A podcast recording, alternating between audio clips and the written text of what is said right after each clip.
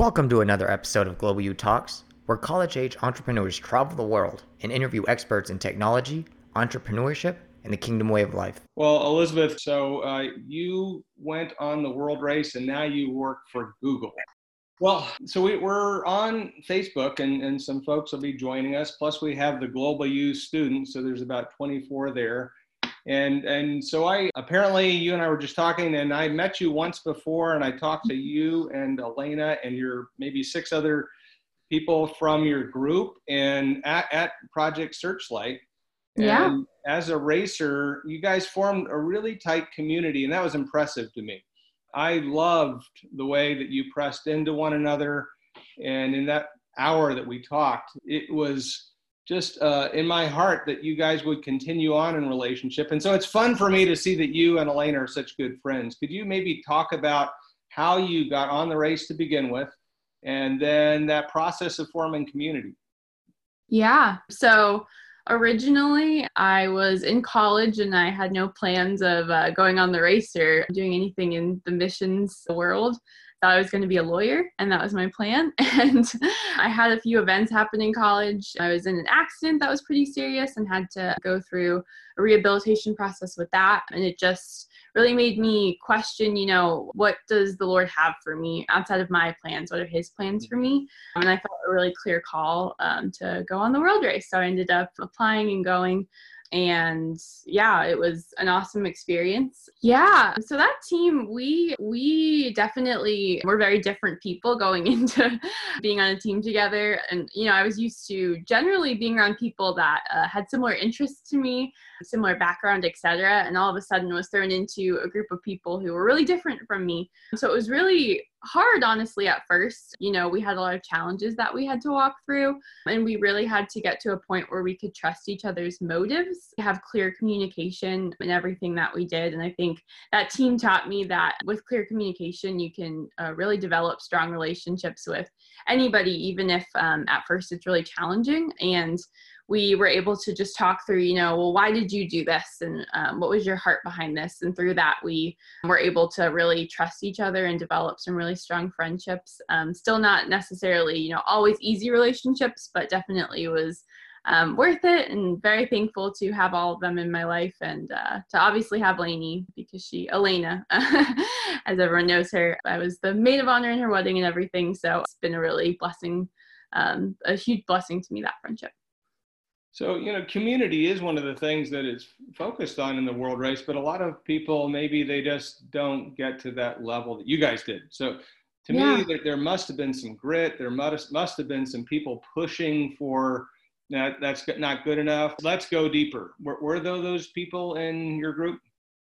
Yeah, definitely. I think Sarah Kate was someone who really pushed us um, to go deeper, and she was a great leader in our group. I think everybody in their own way pushed us in different ways, and everybody at times, you know, wanted to give up, and we just kept pushing and and really pursuing each other in friendship. And it was, like I said, it was challenging. I think it's challenging at any point to live and work with people 24 7 that you just met and are really different from you, but it teaches you um, how to adapt to different relationships and different situations and how to communicate clearly. And I've taken that lesson into my job and into relationships past the world race. So.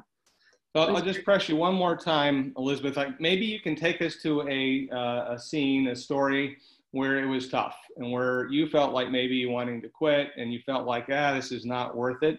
And then what allowed you guys to go deeper?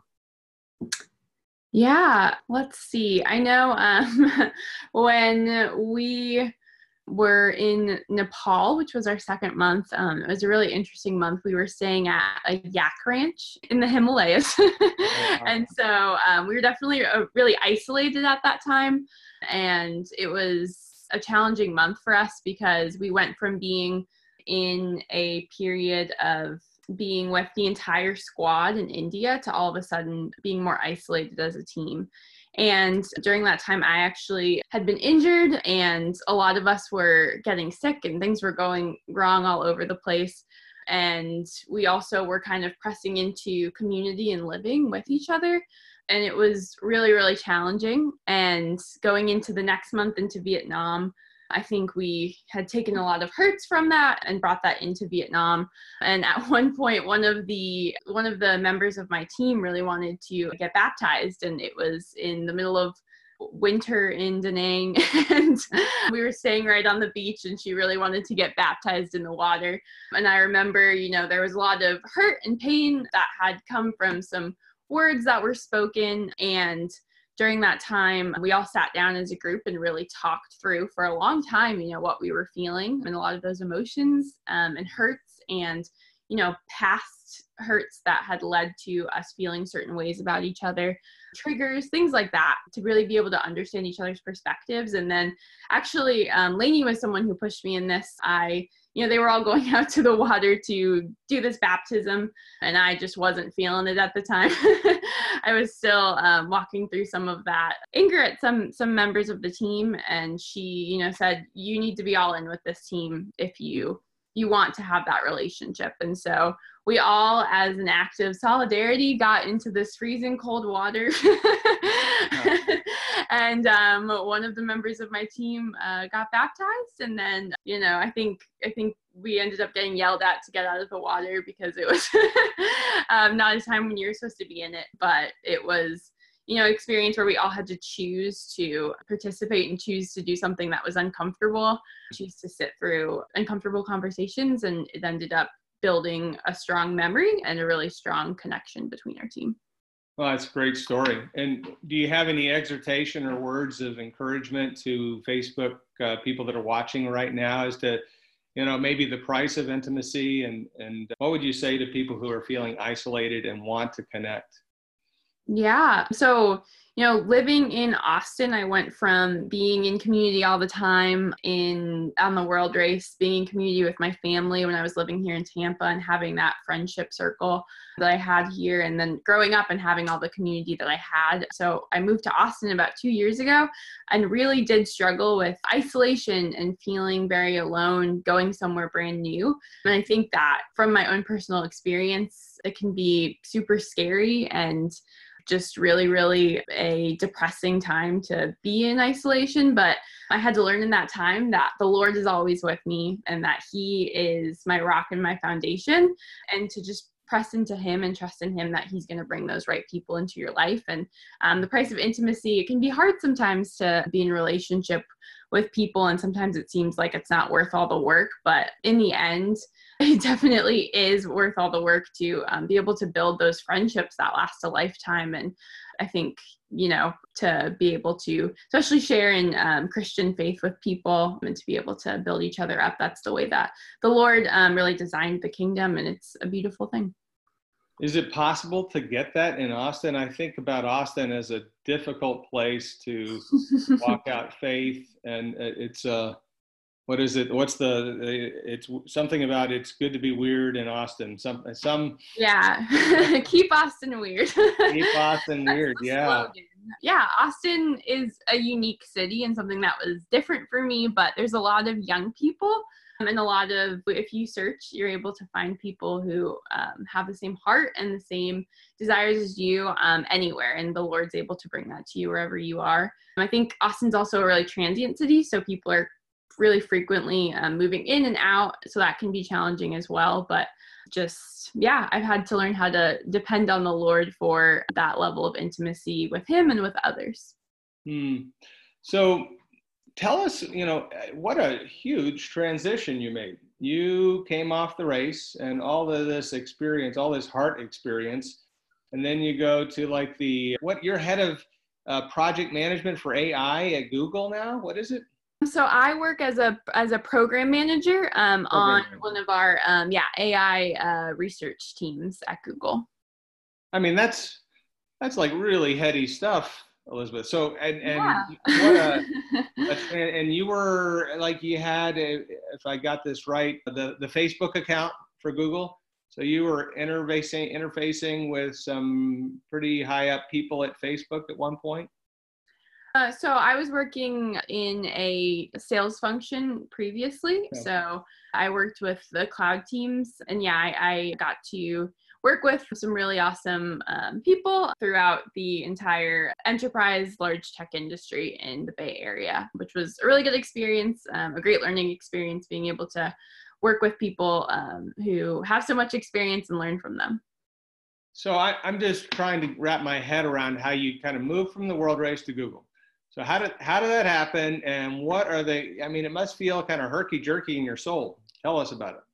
Yeah. So I, when I first got off the world race, I took two months and just rested my soul and spent time with my family. So that was a really good time. I ended up getting a job after that working with the Outback Bowl for a little while, which is a college football bowl game here in Tampa, and had a lot of fun with that. And then after that, I was, you know, just searching for different roles, and I ended up actually just applying online to a lot of different jobs and got the job at Google, which was really awesome. The Lord opened that door for me. It wasn't something that I intended. I never, you know, was one to really desire working at Google, but he opened that door, which was really incredible. And through that, you know, I moved to Austin and I had all these new experiences. And I think the world race really prepared me to be able to adapt to mm-hmm. you know this new living environment to be able to be really adaptable in my work as well because that's something that is really emphasized um, in the line of work that i do so you went and uh, you've been on kind of a fast track, as I understand. I don't know if this is your friends just talking or the reality is that they, they talked me up. yeah, so they, they moved you from kind of one position to another, and you had more and more responsibility. And now you, you're not just in the culture, but you're responsible for a piece of the culture, right? As a leader, you're responsible. So, how has that been? You know, as you, as a follower of Christ, you've got one perspective, but you're in this heady academic and and go go kind of uh, environment. How do you how do you manage that? I think the Lord's really impressed upon my heart that it's His purposes that are going to be fulfilled in my life and not necessarily the ones that I have panned out for me. And originally, when joining Google, I felt like the Lord put something on my heart in regards to artificial intelligence, and that was something I really desired to be involved in and there was a lot of um, confusion around that because I was in sales at the time and not necessarily involved in artificial intelligence. Yeah. Um, so I kind of created a plan for myself of how I would get there, and was striving and working really hard to do that. Meeting with certain people, um, you know, trying to get certain certifications, things like that. And in that, I ended up going through some hard times with personal situations, my grandfather passing away, things like that, and really fell off of that and felt like a lot of disappointment in myself that I wasn't on the track that I felt like the Lord had me on. And this actually at the beginning of this year, I, you know, the team that I was on in the sales org ended up being reorged. And so I had three months to find a new role at Google.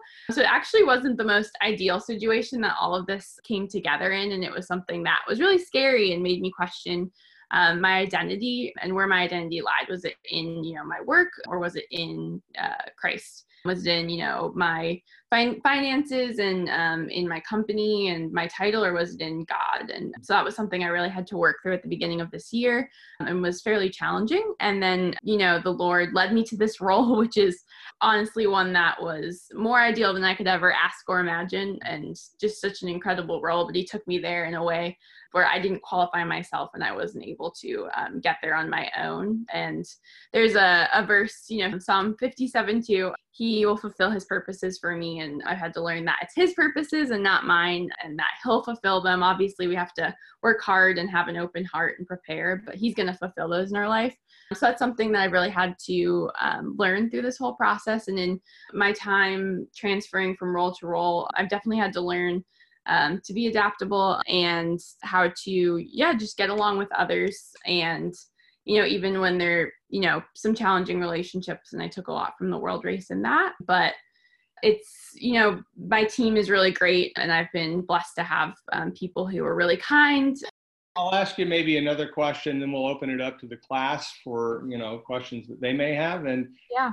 I guess eh, eh, where have you drawn encouragement so, it, it, do you get any encouragement in, in a kind of being yourself, being, you know, a spiritual person, somebody who's following Christ? Do you get any encouragement there in the workplace, or do you have to get it from outside, or you just get it from the Lord? How do you stay encouraged? Yeah, it's definitely a mixture. Uh, I root it in my relationship with the Lord individually. And it's something that, especially working at, you know, a company that isn't, you know, and isn't a Christian based org, it's something that I really have to walk in with every day. Just the joy of the Lord and wanting to, you know, take that into everything that I do. But in addition to that, Google does have some, you know, organizations within that make, you know, connecting with other Christians really easy in the workplace, which has been a really big blessing. And so being able to connect with people there and then also just leaning on my friends and my family to be lifting me up in prayer along the way and to you know I, I people from the world race, people from my past at the Lord's place in my life um, as long term friends. I've definitely had to push into that community and then locally push into a community in Austin. So I've been able to find some really strong people um, and Christians and friends there in some church community as well. That's great. Well, thank you, Elizabeth. And let's open it up now to the class. So uh, we're all here in, in Gainesville. We have been quarantining and nobody's really having an easy time of it right now, but we do have community. So let me um, open it up to the class for any questions that they may have. Jacob? Yeah, we're gonna bring in our students here and then anyone that's watching on Facebook Live, you can put questions in the comments and we will get to those um, too. But I was wondering, I know you've worked at home a good bit with Google, but what's the transition been like since the coronavirus? Has it been a big one or are you kind of used to it? Yeah. So I will say one thing about Google is that we have a really work from home friendly culture in the first place. And we have, you know, the whole productivity suite, G Suite, which makes it really easy to make that transition from a technical standpoint. Um, we already did a lot of meetings online um, and over GVC, um, over Google Hangouts Meet and things like that. So that made it a lot easier, I would say, to make that actual transition. But going from being in, um, community with everyone every day at work to being alone, especially while transitioning um, into a new role, because I've actually been um, spending the past couple of months onboarding, has been something that has been challenging from a you know doing remotely and also staying you know fully motivated while being home all the time has been something that I'm sure everyone struggles with but can be challenging. So yeah i mean i in regards to google as a whole i think they handled it really well. They've you know worked really hard to put our safety first um, and worked really hard to make sure that we're all um, able to uh, get everything we need to get done done. They've been really good with parents and people like that who um, have different challenges going on and yeah, I'm really blessed to work for a company that's been so helpful in all of it. But it's definitely been something where I've had to um, pace myself um, and get myself to wake up at a certain time every morning and get on certain meetings and block out my own time. So I've learned a lot in time management through it. That's good. Thank you. Yeah, no problem. Hi. So you had mentioned that everybody in your group had their own, they all had their own gifting and they're all like leaders in their own way. So maybe an example or just through your opinion, what how do you call individual leadership out in people who you especially when you think that there's more there? How do you find out what people's area of gifting is and how do you call that out? Yeah, that's a great question. I would say in calling people out, it's important or calling people out for their leadership, it's so important to really ask the Lord to give you insight and discernment into what what talents each person has. I think a lot of times we can look over certain things or we can, you know, be so focused on ourselves that we don't necessarily, or the organization as a whole, that we don't necessarily see the giftings of each individual person. So I think that that's something that's really valuable, just um, being in prayer with the Lord, and He will give you discernment in that. But I also think using some different tools like a Myers Briggs personality test, or I know that you guys um, have done Enneagrams or even like love language tests, things like that. Uh, obviously, physical touch isn't something you should bring into the workplace, but other than that, being able to recognize whether or not someone reacts um, to being verbally affirmed for something or getting some sort of prize for being affirmed, being able to really understand how each individual person responds well and making sure that um, you're tailoring your messaging to them and your motivation to them in that way has been something that I have been able to learn and really dive into and, and has been really beneficial. Yeah, thank you. No problem. Let's take one more question and then Elizabeth will give you uh, some time to talk at the end. And, and, and by the way, when you do talk to us, Elizabeth, if you could tell us about kind of what is the future of AI as a, as a preface to that. So one more question. hey, I've got one. Okay, what's been the biggest lesson you've learned from the world race that you've been able to apply in your workplace? Yeah, that's a great question. So I know I've touched on this already, but I think the greatest lesson that I learned, I'm actually going to say two things because there's two things that really stick out in my mind right now. One of those being adaptability. That's one thing that I mean, in the workplace, they, and especially in my line of work, they have stressed to the end, you know, being adaptable, being able to change quickly, um, stay agile, being able to really, you know, succeed in different situations on a daily basis is so important. And I think what you guys are doing and the world race was something where obviously from month to month we were doing different ministries and um, moving to a completely different place to live. In the middle of it, we had to change teams and learn how to work with new people on the world race. And I know that you guys, you know, have to have moved from place to place and you know tried different projects and passion projects. And so that's something that's been so so helpful is learning how to be adaptable. And that's something that if you can give tangible examples of that in an interview it's going to go really far. So that's something that's been really helpful. And then in addition to that the communication piece. And there were times you know, on the world race where there are people that we, we weren't meant to be best friends. Um, they were really great people who had good intentions, but sometimes there were just, you know, personality or certain challenges and being able to learn how to work well with every single personality type by really understanding their motives and just clear communication of, okay, why do you think this way? Why do I think this way? Okay, how can we come to a compromise of what we're thinking and really being able to talk through that. The World Race requires you to call that out in people and to press into that type of community. And that's been something that's been so, so valuable. So, yeah, both of those have been things that have been really pivotal in my uh, time at work. Great, thank you. Yeah. So Elizabeth, what what would you first of all just a little bit about AI and anything you want to say about you know the future of it, and then any any words of exhortation that you'd like to give us? Yeah, so I work on a team that does on device AI or artificial intelligence that can be used off of the cloud.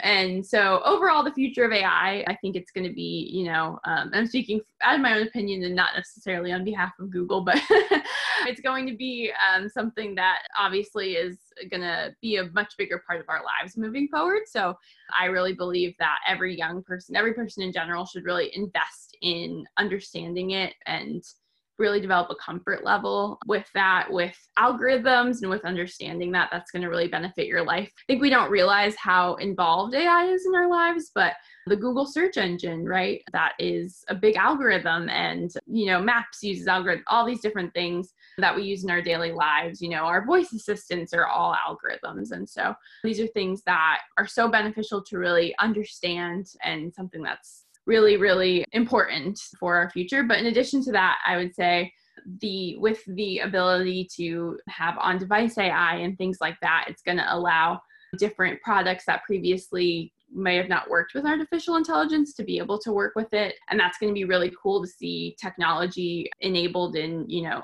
objects that we may have not considered before to be able to be smart.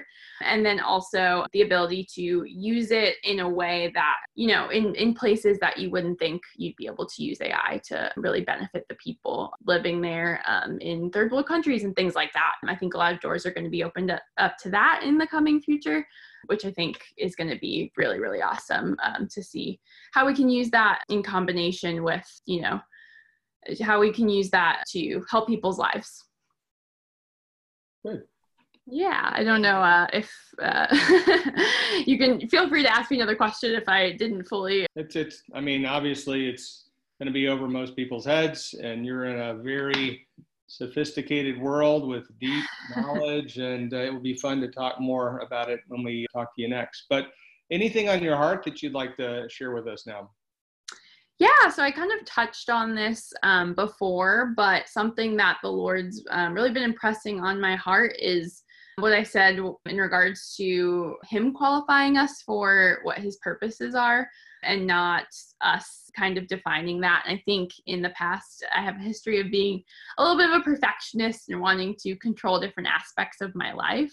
And something that the Lord's really been putting on my heart through the past events of 2020, which has been a really crazy year, is that we aren't in control, but we don't have to worry about it because He has he has defined your purposes before you were even born, right? It says in Psalm 139 that um, he wrote out every day of our lives um, in his book of life before one of them even came to be. And it repeats in Psalms that, you know, he will fulfill his purposes for us. And so, one, I just really want to emphasize the fact that he will give you your purposes and he will put those desires on your heart and he will give you discernment in that. And i think that's really applicable for all of you guys in global u right now. I when i was on the world race i remember um, sitting down and talking to god so much and asking him you know what purposes do you have for me? I want to fulfill these. You know what are what's your calling? What's your will on my life? And that was something that I really desired to, you know, know from the Lord. And He didn't tell me at that time. I had no idea at that time that I'd be going into, you know, artificial intelligence and things like that.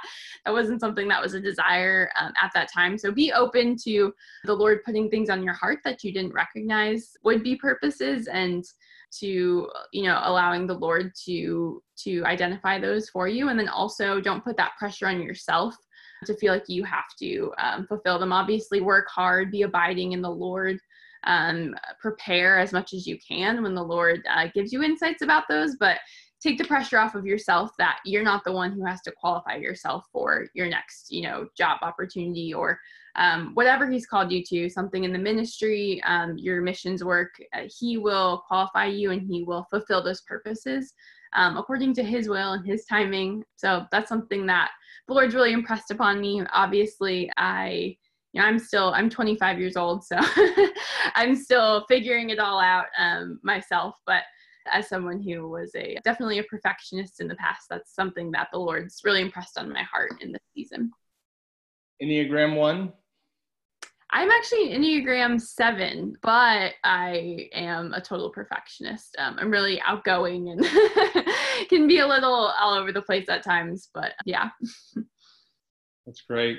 So what is it? To, he doesn't quali- He doesn't call the qualified. He qualifies the called. Yes, that is a yeah. That's something I've heard my whole life, and I never fully understood until I think recently when I felt like the Lord truly act, like qualified me for the role I'm currently in, because it's something that I I wouldn't have uh, seen myself being able to get on my own you have a sense of um, what it is specifically over the course of your life that the Lord has called you to, Elizabeth?